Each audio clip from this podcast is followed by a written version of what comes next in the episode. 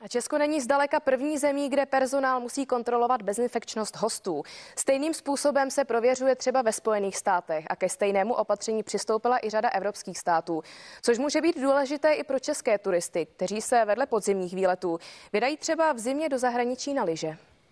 Když si chcete posedět u belgického piva v takovéhle bruselské restauraci, personál zde má povinnost kontrolovat, zde máte platný doklad o bezinfekčnosti na COVID-19. A stejně tak, když si zaletíte na bavorské klobásy do Německa, sklinku vína do Francie, vídeňský řízek do Rakouska, na gyros do Řecka nebo na pravou italskou pizzu. Tady všude i v dalších zemích po vás personál bude vyžadovat průkaz o bezinfekčnosti.